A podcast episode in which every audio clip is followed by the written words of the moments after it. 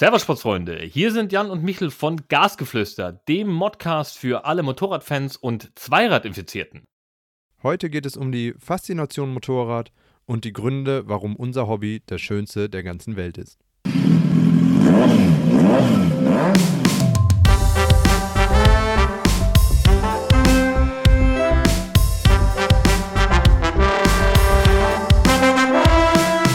Gasgeflüster, der Motorrad-Modcast für alle Motorradfans und Zweirad-Enthusiasten.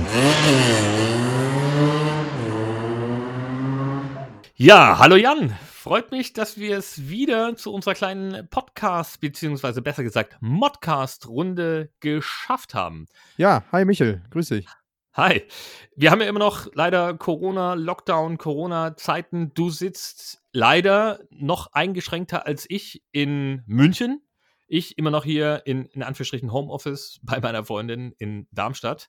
Und obwohl es uns hier in Hessen ja deutlich besser geht, dachte ich mir, wir könnten bedingt durch die Situation, weil ich halt in den letzten Tagen auch viel drüber nachgedacht habe, ja, uns mal so ein bisschen drüber austauschen, was denn die spektakulärsten Erlebnisse gewesen sind, die wir in unserem Motorradleben bis jetzt so erlebt haben. Ja, sehr, sehr gerne. Also, du hast es eben schon angesprochen, aber wir wollen nicht wieder über dieses Thema Corona sprechen.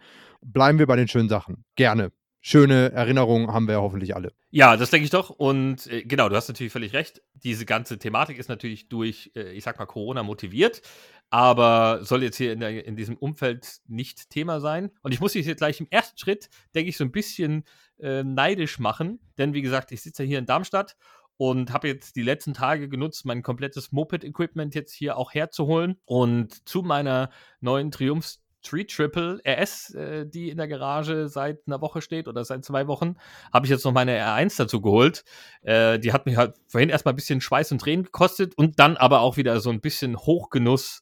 Ja, die ersten Meter da mitgefahren, nachdem ich hier den Hang, die Wohnung liegt hier so ein bisschen am Hang, 3-mal hoch und runter das Moped geschoben habe, weil die Batterie eben leer war, bis ich es wieder anbekommen habe. Du hast schon mal von Ladegeräten gehört, ja? Ja, natürlich. Das, die Profis machen das, ne? Aber ich habe gedacht, boah, nee, das Moped stand ja den ganzen Winter in der warmen Garage und so, das geht schon klar. Licht ging auch noch, Display ging an, dann habe ich gedacht, easy. Ja, war es dann aber doch nicht. Oh, das ist bitter. Ja, bitter, ja, das war räudig so ein bisschen. Vor allen Dingen, dass das Hoch- und Runterschieben nichts gebracht hat. Ne? Ich musste dann doch Sitz abbauen und überbrücken.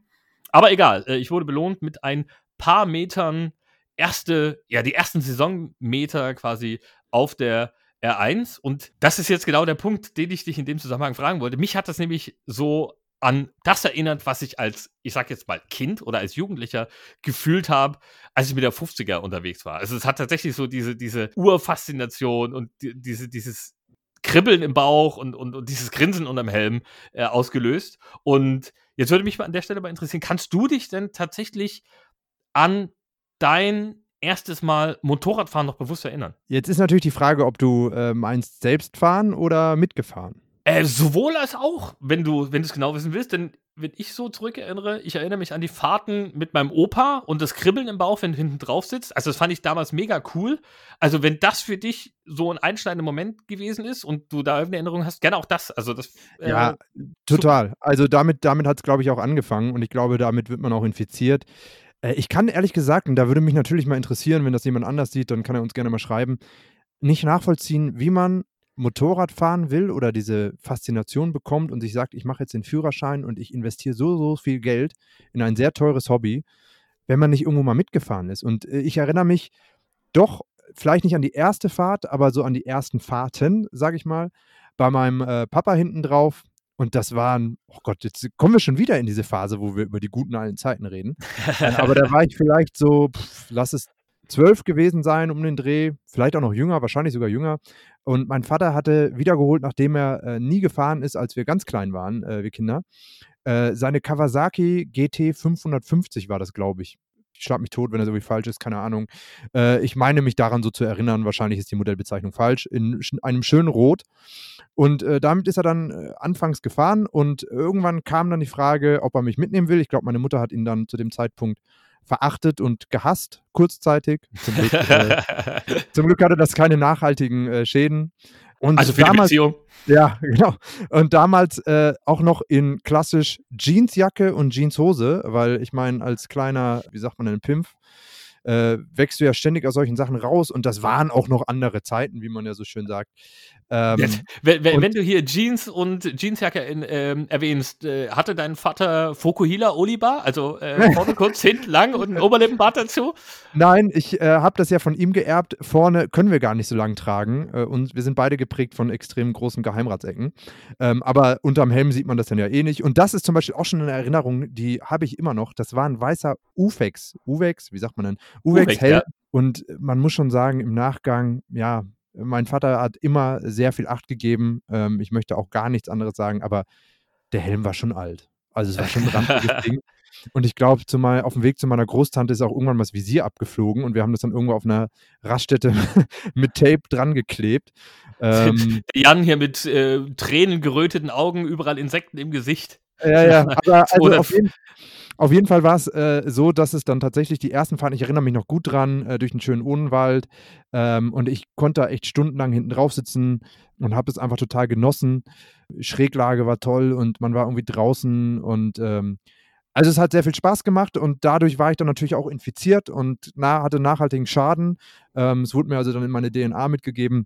Und ich erinnere mich auch schon noch an die ersten Fahrten und das war eigentlich einsteigend mit dem Führerschein und den musste ich selbst zahlen. Beim Autoführerschein hatte ich so ein bisschen finanzielle Unterstützung, aber Motorrad haben meine Eltern gesagt, nee, musst du mal schön selbst zahlen. Und entsprechend knapp war mein Budget und die erste Fahrt dann auf Motorrad sah so aus, dass ich verweigert habe, irgendwie auf den Übungsplatz zu gehen, sondern den Fahrlehrer bequatscht habe und erzählt habe, ich wäre schon so oft Motorrad gefahren, immer auf dem Acker und auf dem Feld und das stimmt überhaupt nicht. Ich konnte Motorradfahren nur in der Theorie.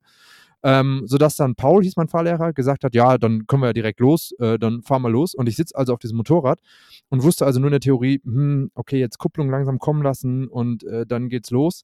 Hab natürlich sofort abgewürgt. Das Gute war, dass mein Fahrlehrer enorm schwerhörig war. Der hat dann also sowas wie Motorengeräusche gar nicht wahrgenommen. Und entsprechend das gar nicht mitbekommen, dass ich da an Anfang mehrfach abgewürgt habe. Doch. Und das war meine Rettung, weil ich brauchte relativ wenig Übungsstunden, um dann direkt in die Pflichtstunden zu kommen und damit in den Führerschein und bin verhältnismäßig günstig davon gekommen. Okay. Und dann erinnere ich auch noch die ersten Momente, Entschuldigung, jetzt bin ich ein bisschen ausgeschwiffen, wo es dann tatsächlich dann das erste Mal auch frei, ohne Fahrlehrer hinter einem dann losging. Ja, und es ist natürlich ein wahnsinniges Gefühl, damals als junger Mensch diese Beschleunigung zu erleben, aber auch das erste Mal so richtig hier rauszufahren, alles hinter einem zu lassen, allein mit sich selbst zu sein unter diesem Helm und loszufahren. Und ich habe es in der letzten Folge ja schon mal angesprochen, das war dann bei mir damals aufgrund mangelnder Navigationsfähigkeiten oft einfach nur die Bundesstraße am Neckar entlang, aber trotzdem war da der Genuss da von den Wäldern drumherum, den Straßen, dem Wasser, war ganz cool. Aber wie war das denn bei dir? Ja, tatsächlich ähnlich, sage ich mal. Bei mir war es eben nicht der Vater, der da der auslösende Faktor war, sondern, wie ich vorhin schon angedeutet habe, mein Opa, beziehungsweise mein Opa und mein Onkel. Ich komme ja aus dem Osten, bin in Thüringen groß geworden. Die ersten 10 Jahre von 1981 oder 1980 bis zur Wende dann. Und da war ja quasi Zweiradfahren, das war ja Standard, kannst du sagen, ne? Da hatte noch nicht jeder ein Auto. Wenn du ein Auto hattest, war es nur ein Trabi. Das ging eh nicht so richtig vorwärts. Und Mopeds, also ich sage jetzt Mopeds, das ist tatsächlich ein Begriff, den ich heute immer noch benutze, und zwar für alles, was zweirädrig ist. Ja, weil ich meine, also, den kennt ja eigentlich jeder, der so ein bisschen damit zu tun hat. Ja, also ja, das schon, aber ich habe schon so viel Schelte dafür bekommen, dass ich sage Moped, also das variiert so ein bisschen, gerade die Jüngeren, oder nicht die Jüngeren, aber die Einsteiger fühlen sich halt oftmals so ein bisschen herabgesetzt, wenn ich zum Beispiel über ein A2-Moped oder ein A2-Motorrad logischerweise sage, das ist nur ein Moped. Aber das ist ja bei mir nicht nur ein Moped, sondern völlig wurscht, ob 2 oder 200 PS. Für mich ist alles ein Moped, ne? Und genau, damals auf jeden Fall mit den Simson-Mopeds oder besser Mo-Kicks, sage ich jetzt mal, unterwegs gewesen. Und dann natürlich, wenn es mal ein bisschen schneller gehen müsste oder wenn jemand mal so ein bisschen besseres Material hatte, dann hatte der eine MZ oder eine ETZ. Also da war dann schon ein bisschen Motorradfeeling da. Aber die Dinger hatten ja auch nicht viel Leistung, ne? Da waren es irgendwie 15 PS. Nichtsdestotrotz, das hat für mich tatsächlich schon ausgereicht. Ich habe es vorhin ja auch schon erwähnt, dieses Kribbeln. Aber wie alt warst du denn dann, als du dann hinten drauf saßt? Genau, das wollte ich gerade sagen. Also das hat für mich damals als weiß ich, 5-, 6-Jähriger, wenn du dann mit dem Moped unterwegs warst, hat das schon ausgereicht, um da so ein bisschen diese Faszination zu verankern. Und was halt parallel dazu auch immer schon Thema war das Thema Motorsport. Also und zwar Zweirad-Motorsport. Wieder hier der Opa, der war halt einfach immer sonntags fixes Programm, eine Woche Formel 1, eine Woche MotoGP, beziehungsweise damals noch Grand Prix. Und ja, ich saß halt am Wochenende immer bei meinen Großeltern und Sonntagnachmittag war halt Kaffee, Kuchen, Motorsport. Und Formel 1 hat sich bei mir dann irgendwann ausgeschliffen, das ist halt einfach nur noch langweilig ohne Ende, da kann ich mich halt einfach nicht für da stimmte jeder zu, der Zweirad begeistert ist. Ich denke doch auch. Und Grand Prix oder Superbike, das ist bei mir halt einfach hängen geblieben. Mhm. Und bei mir war es tatsächlich so, wie du es vorhin angedeutet hast, durch diesen Opa und durch den Zugang zu den ganzen Mopeds bin ich dann halt auch mit 11 oder 12 das erste Mal Moped gefahren. Und aber du bist tatsächlich gefahren, du hast nicht deinen Fahrlehrer angelogen. Genau. Das war, also da gab es tatsächlich auch einen Test, ne? Du darfst fahren, wenn du dazu in der Lage bist, das Ding selber auf den Ständer zu wuchten, ne? Und logischerweise... Nicht dein Ernst. Doch. Das war so die Ansage. Und meine Großeltern haben auf dem Land gewohnt, ne? Also so ein 300-Seelen-Dörfchen direkt am Ortsrand, hinten raus Feldweg. Und da war, okay, du darfst damit fahren. Spänst halt da über den Acker, kein Problem, aber du musst in Anführungsstrichen das Motorrad körperlich beherrschen, ne? Also du musst es aufbocken können, wenn es umfällt, musst es aufheben können und dafür brauchte ich halt den Schmackes und da war halt, weiß ich noch auch, wie heute, ne?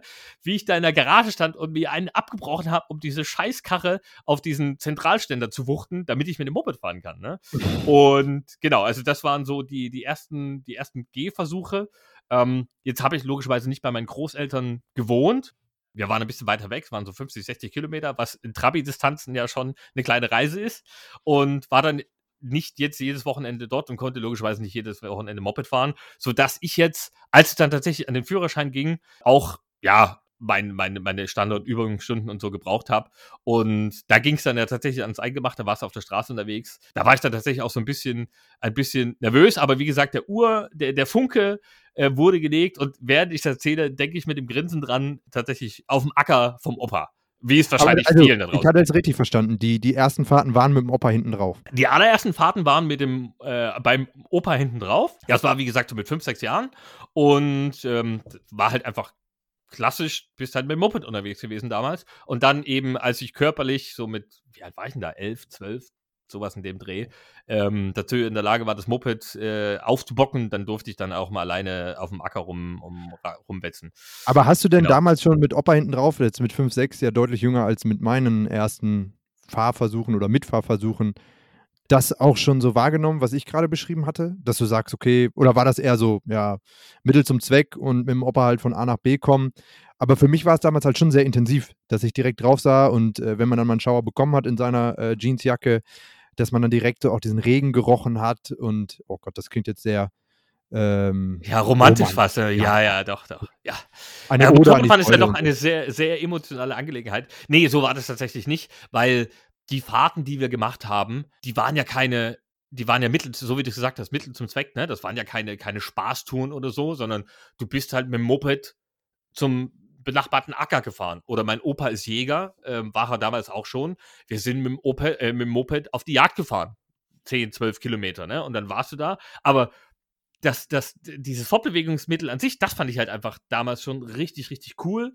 Und keine Ahnung, du siehst die Teile, wie sie sich bewegen und keine Ahnung, du hast halt dieses etwas instabilere Fahrverhalten und du kannst halt auch, wenn du so einigermaßen versiert bist, da so halb durch den Wald spähen, bist jetzt nicht auf Wege angewiesen, sondern kannst dich da irgendwo mal durchdrücken und so. Das fand ich schon richtig, richtig cool.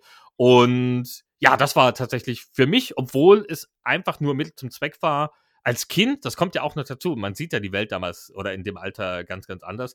Faszination pur und für mich war damals halt einfach schon klar, Kerle, ich will auf jeden Fall Moped fahren, ich will vielleicht irgendwann Jäger werden und was ich halt auch dazu sagen muss, das hat sich dann auch so erfüllt, mein Opa hat in der Kiesgrube gearbeitet und ich habe gedacht, ich muss irgendwas mit Stein machen und habe dann Geologie studiert. Also so, da wurden schon ganz, ganz viele Wege quasi geebnet und vorgeprägt, die ich dann halt... Und den einen hast du ja immerhin noch konsequent verfolgt. Also das mit den Steinen hat sich ja so ein bisschen ad acta gelegt, aber mit dem Rest hat es ja gepasst. Was mir gerade noch einfiel ist, erste Erfahrung war auch mit meinem Vater auf dem Motorroller tatsächlich in Frankreich, bei einer befreundeten Familie, meine Eltern.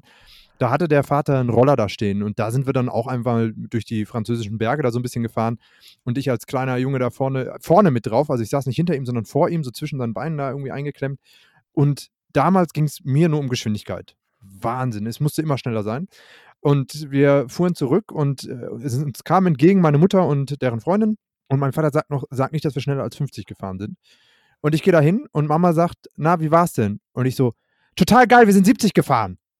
Und meine Mutti fand es natürlich nicht so cool, dass der kleine Junge in kurzer Hose und T-Shirt und der Vater da irgendwie schnell durch die Kurven gebraust sind und musste mir danach auch kurz was von meinem Papa anhören, aber naja, so viel zur Motivation.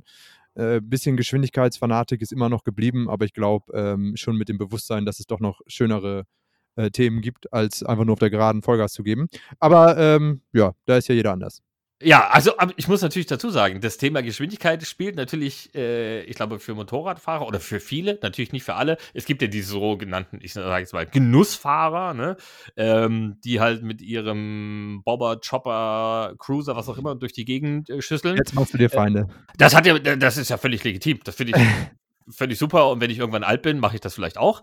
Aber jetzt ist es tatsächlich so, dass für mich halt das Fahrdynamische das Faszinierende an der Geschichte ist und da gehören natürlich auch Beschleunigung und Geschwindigkeit dazu, ne? Und auch Querbeschleunigung, ne? Schräglage, Kurvenfahren, das ist ja das, was für mich, wovon ich einfach nicht genug kriegen kann, ne?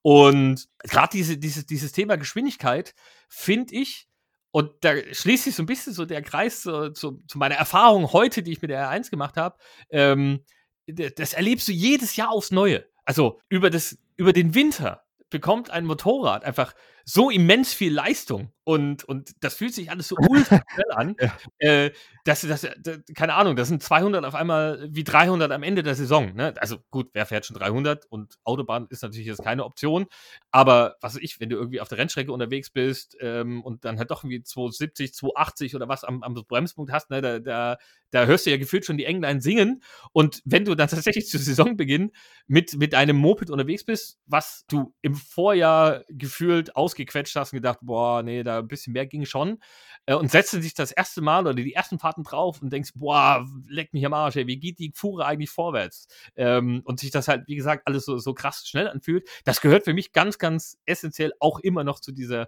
Faszination dazu und ja, ich glaube, dieser Leistungsfetischismus, der in diese Richtung geht, ne, keine Ahnung, Mopeds jenseits 200 PS und alle locker 300 km/h, was im Supersportbereich ist.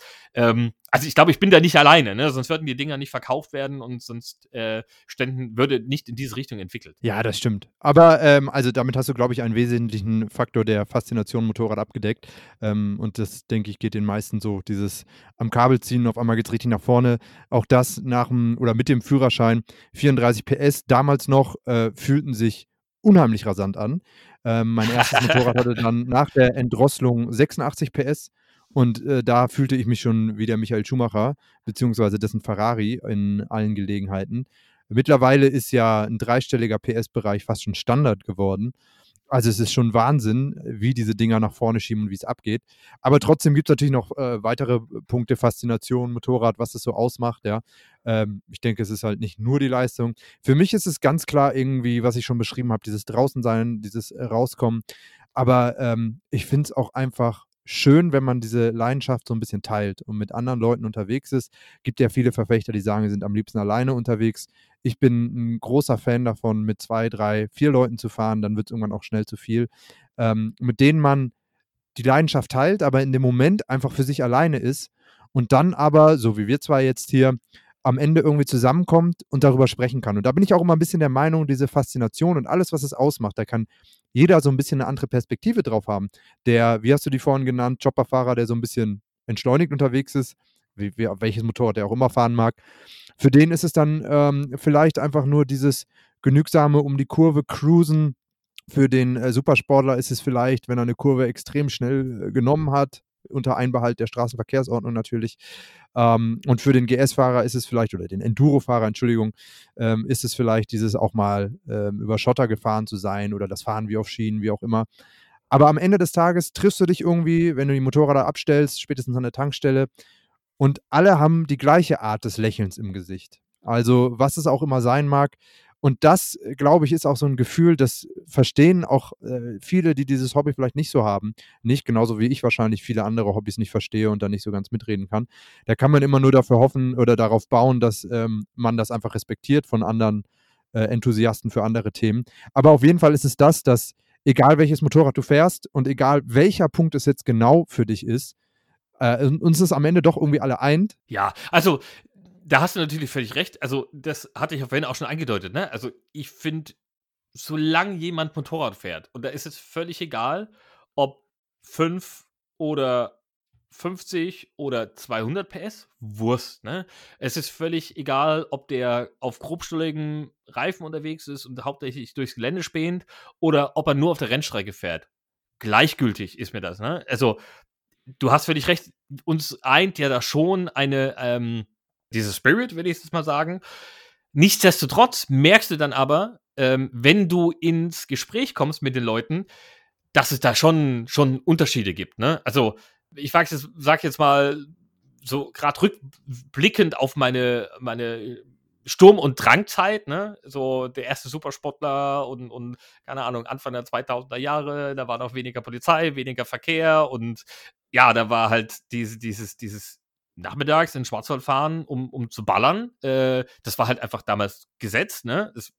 Heute bin ich in Anführungsstrichen ein bisschen gescheiter, ne? Und würde das nicht mehr so in dem Maße machen.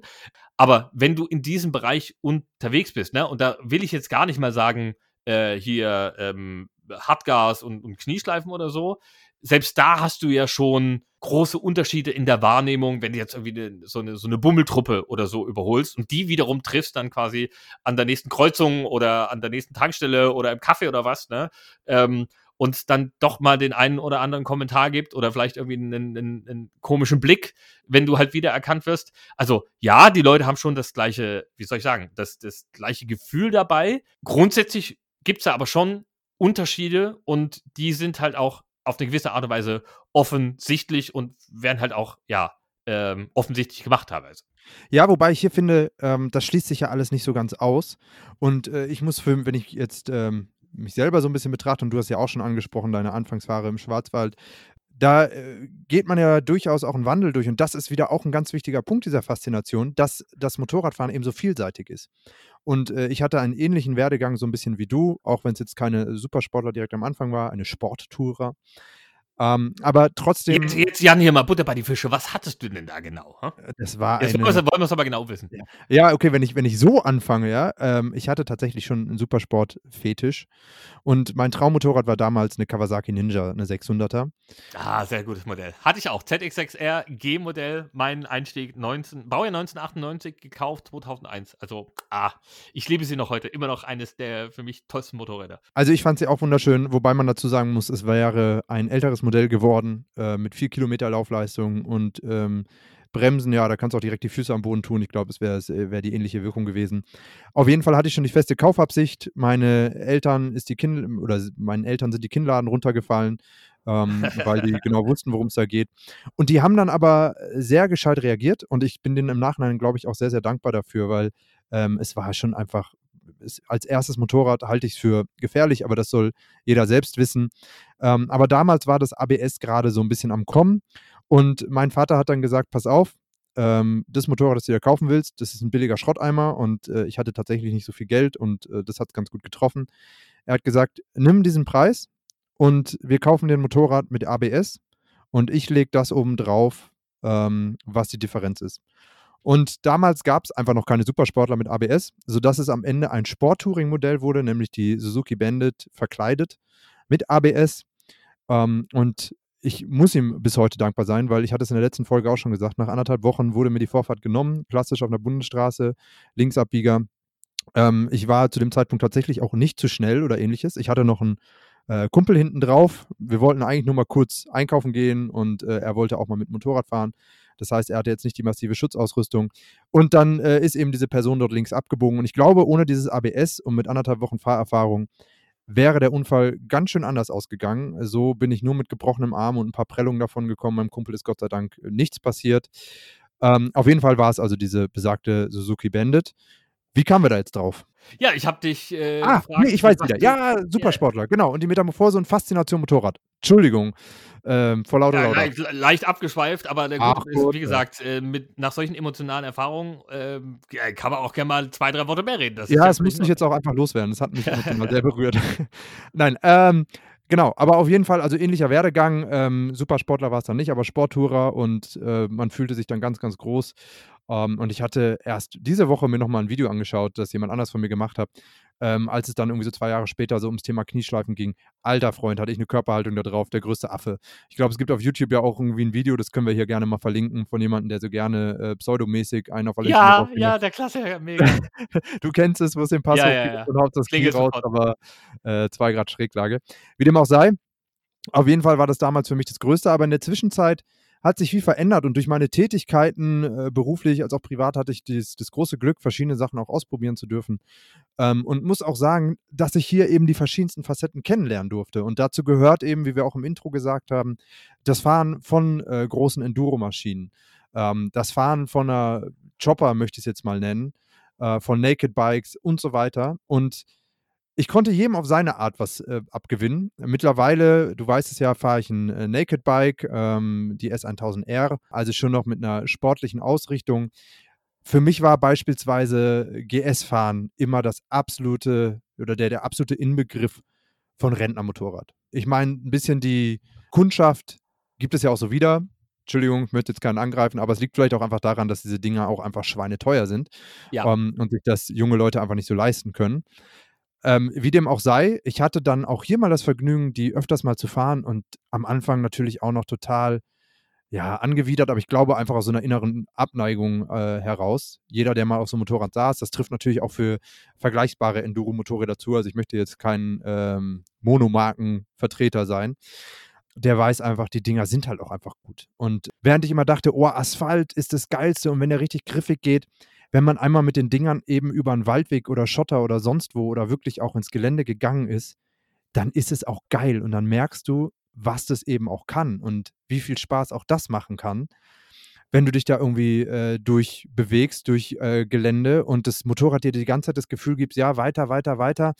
Und wenn du dir dann eben auch irgendwelche Leute anschaust, die mit solchen Motorrädern auf Weltreise gehen und überall langfahren und das könnte ich halt mit meinem Motorrad aktuell nicht, dann ist das schon auch ein Punkt, der mich wahnsinnig fasziniert und wo ich das total teilen kann. Und das ist eben diese Vielseitigkeit von Motorrad, glaube ich, um jetzt hier mal den langen, langen Bogen zu spannen, die das irgendwie alles trifft. Das heißt, du kannst alles ausleben. Du kannst beim Motorradfahren hoffentlich in geschützten Umfeldern an deine Grenzen gehen. Du kannst es wirklich sportlich angehen, dass dir der Schweiß nur so läuft, wie dass es nur so kracht.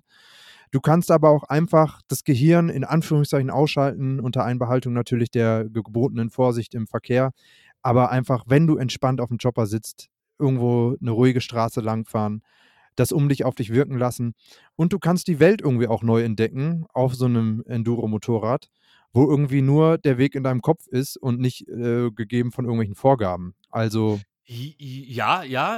also zum einen, kurzer Punkt noch zur GS, muss ich sagen, hatte ich jahrelang die gleichen Ressentiments, will ich jetzt mal sagen, wie du.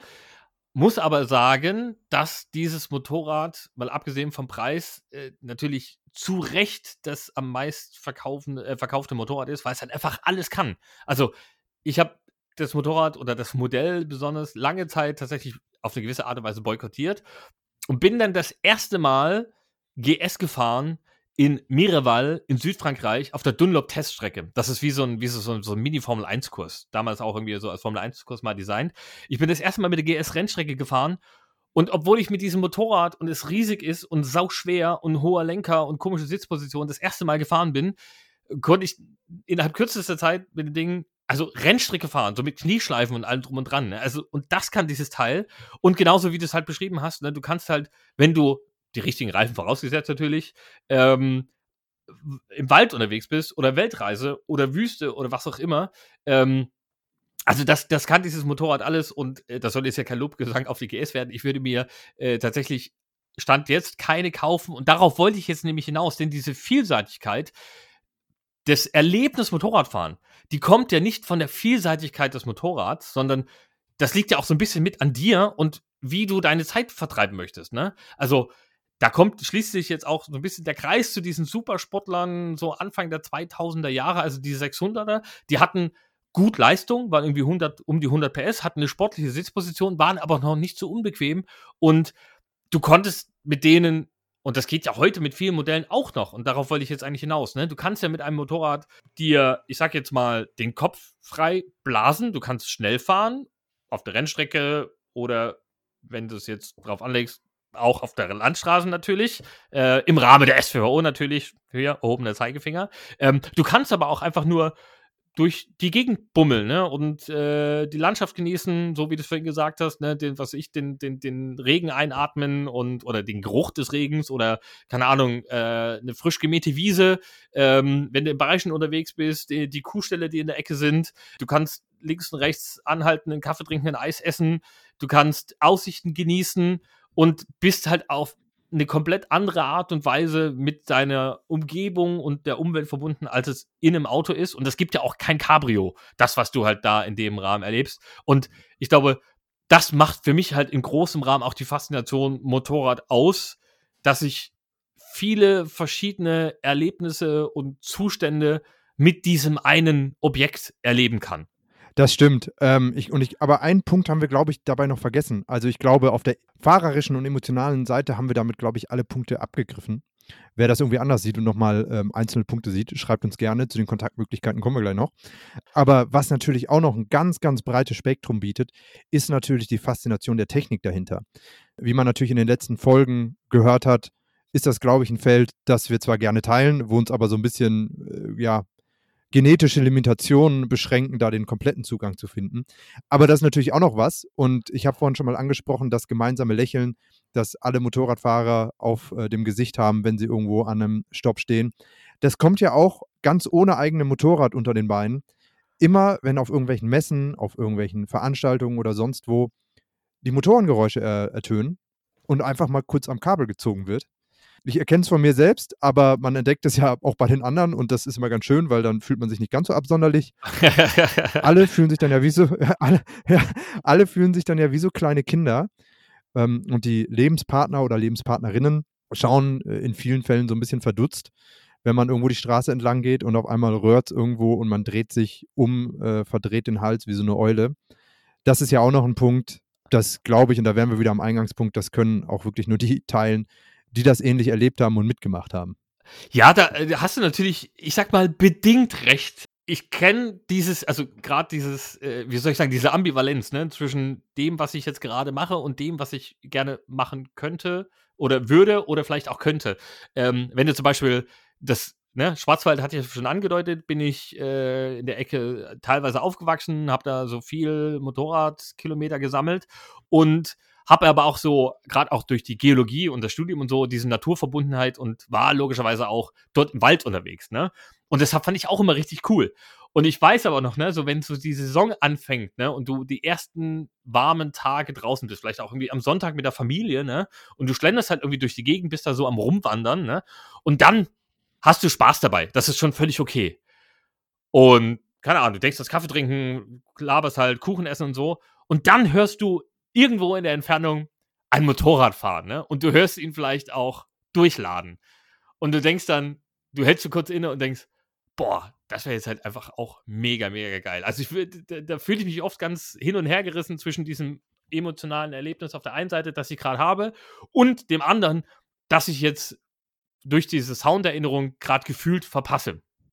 Aber worauf ich jetzt eigentlich hinaus wollte, ist tatsächlich der Punkt Vielseitigkeit und Sound. Ich bin ja tatsächlich ein Verfechter der Elektromobilität, auch also nicht grundsätzlich, sondern ich sag mal eher so im Motorradbereich, weil als Außenstehender ist der Sound natürlich enorm wichtig, ne? Also auch bei einer Rennveranstaltung zum Beispiel, wenn du als Zuschauer hingehst, das ist alles scheiße, wenn es nicht Krach macht und nicht stinkt, ne? Also ich will genau das, ich will den Geruch, ich will die Vibrationen, ich will den Sound, ich will ja, haptische, das alle Sinne müssen quasi angesprochen werden. Beim Fahren ist mir das tatsächlich aber gar nicht so wichtig. Und die Erfahrung habe ich eben gemacht, weil ich schon Elektromotorrad gefahren bin. Und auch da, ich sag mal, die Vorteile genossen. Ne? Also du kannst, wenn du im Schwarzwald unterwegs bist oder im Odenwald oder was auch immer, wenn du auf der Landstraße fährst, sind die Fahrgeräusche vom Motor oder von der Auspuffanlage, auch durch die neue Euro 4 und Euro 5 Regelung, ja nicht mehr so präsent. Und wenn du, sagen wir mal, 80, 90, 100 oder vielleicht so in diesem Rahmen fährst und vielleicht noch einen sportlichen Helm aufhast, sind die Windgeräusche eh viel entscheidender als das, was vom Motor kommt, weil es einfach lauter wird.